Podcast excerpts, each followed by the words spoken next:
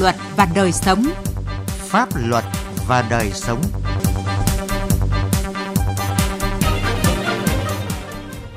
Thưa quý vị và các bạn, chương trình Pháp luật và đời sống hôm nay xin chuyển đến quý vị và các bạn những nội dung sau đây. Bước chuyển trong phòng chống tham nhũng tiêu cực giai đoạn 2012-2022, tham nhũng vật và những hệ lụy, tín dụng đen hoành hành người lao động. Pháp luật đồng hành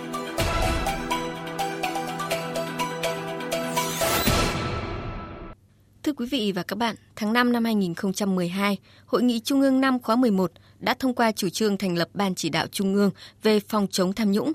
Từ đó đến nay, với sự hoạt động bài bản của Ban chỉ đạo, với một cơ chế phối hợp nhịp nhàng, hiệu quả giữa các cơ quan chức năng, công tác phòng chống tham nhũng đã có những bước chuyển biến tích cực. Bài viết sau đây của sĩ lý phóng viên Đài Tiếng Nói Việt Nam đề cập nội dung này. Mời quý vị và các bạn cùng nghe. Hội nghị Trung ương 5 khóa 11 với việc thông qua chủ trương thành lập Ban chỉ đạo Trung ương về phòng chống tham nhũng đã ghi nhận một dấu mốc mới trong cuộc đấu tranh cam go với nạn tham nhũng, tạo ra những đột phá chưa từng có trong lĩnh vực này. Trong 10 năm qua, cấp ủy, ủy ban kiểm tra các cấp đã thi hành kỷ luật hơn 2.700 tổ chức đảng, gần 168.000 đảng viên, trong đó có 7.390 đảng viên bị kỷ luật do tham nhũng. Trung ương, Bộ Chính trị, Ban Bí thư, Ủy ban Kiểm tra Trung ương đã kỷ luật hơn 170 cán bộ cấp cao, trong đó có 33 ủy viên, nguyên ủy viên Trung ương Đảng, hơn 50 sĩ quan cấp tướng trong lực lượng vũ trang. Qua công tác thanh tra kiểm toán, đã kiến nghị xử lý trách nhiệm gần 44.700 tập thể, cá nhân sai phạm, kiến nghị thu hồi, xử lý tài chính hơn 975.000 tỷ đồng, gần 76.000 hecta đất, vân vân. Cũng trong 10 năm qua, đã có 120 vụ án với hơn 1.000 bị cáo, trong đó có 37 bị cáo là ủy viên, nguyên ủy viên Trung ương Đảng bị xử lý hình sự. Số tiền tham nhũng thu được lên đến 61.000 tỷ đồng, đạt tỷ lệ gần 34,7%. Đặc biệt trong thời gian gần đây, cơ quan chức năng cũng đã tập trung điều tra, xử lý nghiêm nhiều vụ án tham nhũng tiêu cực đặc biệt nghiêm trọng, gây thiệt hại lớn xảy ra trong lĩnh vực y tế, quản lý sử dụng đất đai, chứng khoán, trái phiếu doanh nghiệp vân vân. Kết quả đấu tranh phòng chống tham nhũng tiêu cực đã nhận được sự đồng tình, đánh giá cao của cán bộ, đảng viên và nhân dân cả nước. Phòng chống tham nhũng đó, có ngay là hiệu quả từ cán bộ cấp cao cho đến cán bộ cơ sở cũng như là những người ngay là đương chức và ngay là những người nghỉ hưu. Vi phạm thì đều được ngay là xử lý nghiêm minh. Đây là một cái việc làm rất tốt nhân dân quần chúng rất là phấn khởi. Dư luận nhân dân rất trân trọng tin tưởng và đánh giá rất cao vai trò của tổng bí thư của Ban chỉ đạo Trung ương về phòng chống tham nhũng lãng phí tiêu cực. Kết quả thực hiện thời gian qua thì đã góp phần cảnh tỉnh, gian đe, kiềm chế tham nhũng lãng phí tiêu cực. Nhiều vụ việc lớn được xử lý như việc nhân dân rất đồng tình vì Đảng thể hiện quyết tâm cao hơn trong lãnh đạo, chỉ đạo, triển khai thực hiện đồng bộ từ trung ương đến địa phương để làm trong sạch bộ máy, thu hồi tài sản tham nhũng, tập trung nguồn lực để xây dựng và phát triển đất nước. Ban chỉ đạo khi thành lập theo mô hình mới thì phải nói là làm việc rất là nghiêm túc và có chất lượng và làm việc phải đúng trọng tâm, trọng điểm xử lý các cái vụ việc ấy thì dân rất đồng tình và rất phấn khởi. Qua theo dõi các à, phương tiện thông tin, dân chúng tôi rất ấn tượng về những cái kết quả mà trong công tác phòng chống tham nhũng tiêu cực trong 10 năm qua mà Đảng, nhà nước ta đã thực hiện. Cái việc à, xử lý làm nghiêm như thế này thì góp phần à, sẽ đưa cho đất nước chúng ta ngày càng phát triển. Cùng với sự nghiêm minh trong xử lý cán bộ do dính líu tới tham nhũng tiêu cực, việc xây dựng hoàn thiện hệ thống thể chế hướng tới mục tiêu không thể tham nhũng tiêu cực cũng đã được đẩy mạnh. Trong 10 năm qua, Ban chấp hành Trung ương Đảng, Bộ Chính trị, Ban Bí thư đã ban hành hơn 250 văn bản về xây dựng Đảng, xây dựng hệ thống chính trị và phòng chống tham nhũng.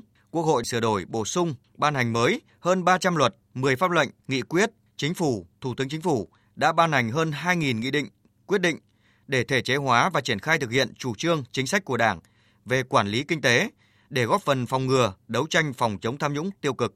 Theo Trung tướng Trần Văn Độ, nguyên tránh án Tòa án Quân sự Trung ương, hệ thống thể chế quy định của Đảng và pháp luật của nhà nước liên quan đến phòng chống tham nhũng tiêu cực đã tạo ra được hàng rào pháp lý đủ mạnh để ngăn chặn trừng trị tham nhũng tiêu cực. Cái cơ chế chặt chẽ để đảm bảo là không cần, không muốn, không thể và không giảm tham nhũng. Cái cơ chế chặt chẽ để người đó không thể vượt rào tham nhũng được. Phó giáo sư tiến sĩ Nguyễn Trọng Phúc, nguyên viện trưởng Viện Lịch sử Đảng, Học viện Chính trị Quốc gia Hồ Chí Minh khẳng định siết chặt kỷ luật đảng, siết chặt pháp luật của nhà nước để cảnh báo mọi cán bộ đảng viên dù ở cấp nào anh cũng phải chịu sự chi phối của kỷ luật đảng, pháp luật nhà nước chứ không có cái vùng cấm. Hai nữa cũng không có cái chuyện hạ cánh an toàn, có dấu hiệu vi phạm kỷ luật đảng và pháp luật của nhà nước thì tiếp tục phải xử lý có ý nghĩa giáo dục với tất cả những cán bộ đương chức hiện nay. Với tinh thần quyết liệt, đưa cuộc chiến chống tham nhũng lên giai đoạn phát triển mới, Đảng, Nhà nước đã tiến hành nhiều biện pháp mạnh mẽ cả về chiều rộng lẫn chiều sâu. Nhiều vấn đề tồn tại trước đây trong công tác cán bộ đã được chỉ đạo giải quyết. Chống chạy chức, chạy quyền đã trở thành tuyên ngôn mạnh mẽ. Có thể khẳng định đấu tranh phòng chống tham nhũng tiêu cực trong 10 năm qua đã có những thành công mang tính đột phá, đem lại niềm tin trong cán bộ đảng viên và nhân dân, được nhân dân ủng hộ, cộng đồng quốc tế ghi nhận.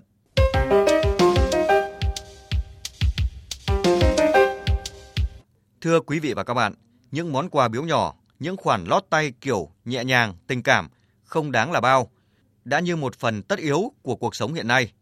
Và hành vi nhận các khoản biếu xén ấy, người ta vẫn gọi là tham nhũng vặt. Vấn nạn này đang ngày càng phổ biến, tinh vi, làm tha hóa, biến chất nhiều cán bộ công chức, làm xói mòn lòng tin của nhân dân vào bộ máy công quyền. Tiến Anh, phóng viên Đài Tiếng Nói Việt Nam có bài đề cập. Tổng hợp kiến nghị cử tri tại nhiều kỳ họp Quốc hội gần đây cho thấy, tham nhũng vặt xuất hiện ở nhiều nơi, trong nhiều cơ quan tổ chức và ở những vị trí khác nhau liên quan trực tiếp đến đội ngũ cán bộ công quyền tiếp xúc với doanh nghiệp người dân. Theo Phó Giáo sư Tiến sĩ Nguyễn Ngọc Đào, giảng viên cao cấp Học viện Hành chính Quốc gia Hồ Chí Minh, tham nhũng vặt hiện đang diễn ra phổ biến trên phạm vi quốc gia là vấn đề xã hội nhức nhối.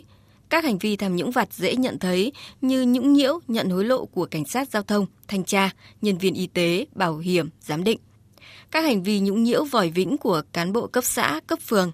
Khi tham nhũng vặt, một tệ nạn có thể nói nó xảy ra ở khắp mọi nơi, trong mọi khía cạnh của đời sống xã hội, liên quan đến quản lý nhà nước và liên quan đến cái cung cấp dịch vụ công.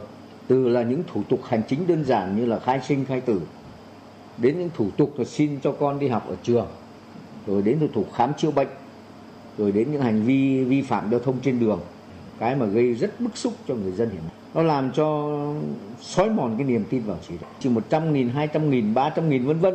Nhưng thực tế nó gây sự đau xót gây sự tổn thương đối với lòng niềm tin.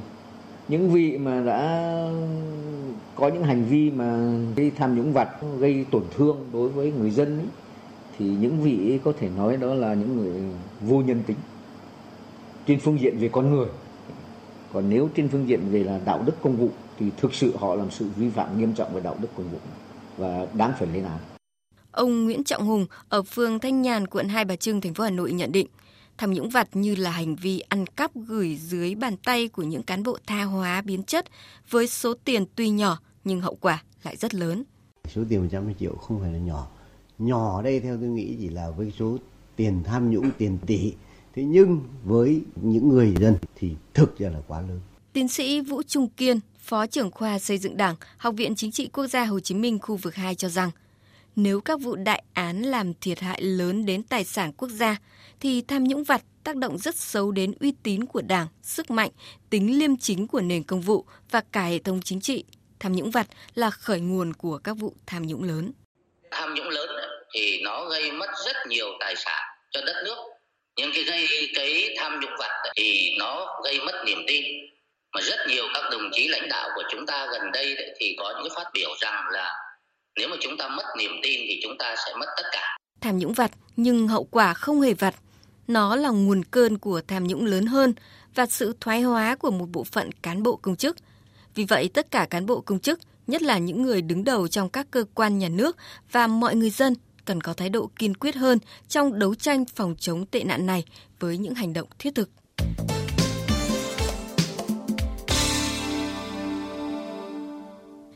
Xin được chuyển sang một nội dung khác. Thưa quý vị, thưa các bạn, thời gian qua nhiều công nhân lao động gặp khó khăn về tài chính nhưng khó tiếp cận với các khoản vay cá nhân từ ngân hàng và buộc phải tìm đến tín dụng đen. Tuy nhiên, sau khoảng thời gian quy định trả xong cả gốc và lãi, nhiều người lao động bất ngờ khi tổ chức tín dụng gọi điện trực tiếp đến công đoàn nơi họ làm việc nhằm tiếp tục đòi tiền lãi của khoản vay mà họ không hề hay biết – nhiều người lao động mong muốn chính phủ và các ngân hàng có chính sách cho công nhân vay với thủ tục vay nhanh gọn. Ghi nhận của phóng viên Phương Thoa. Cuối năm 2018, anh Nam quê ở Hà Tĩnh công nhân khu công nghiệp Bắc Đồng Phú, tỉnh Bình Phước vay 50 triệu đồng từ một tổ chức tự xưng là tín dụng.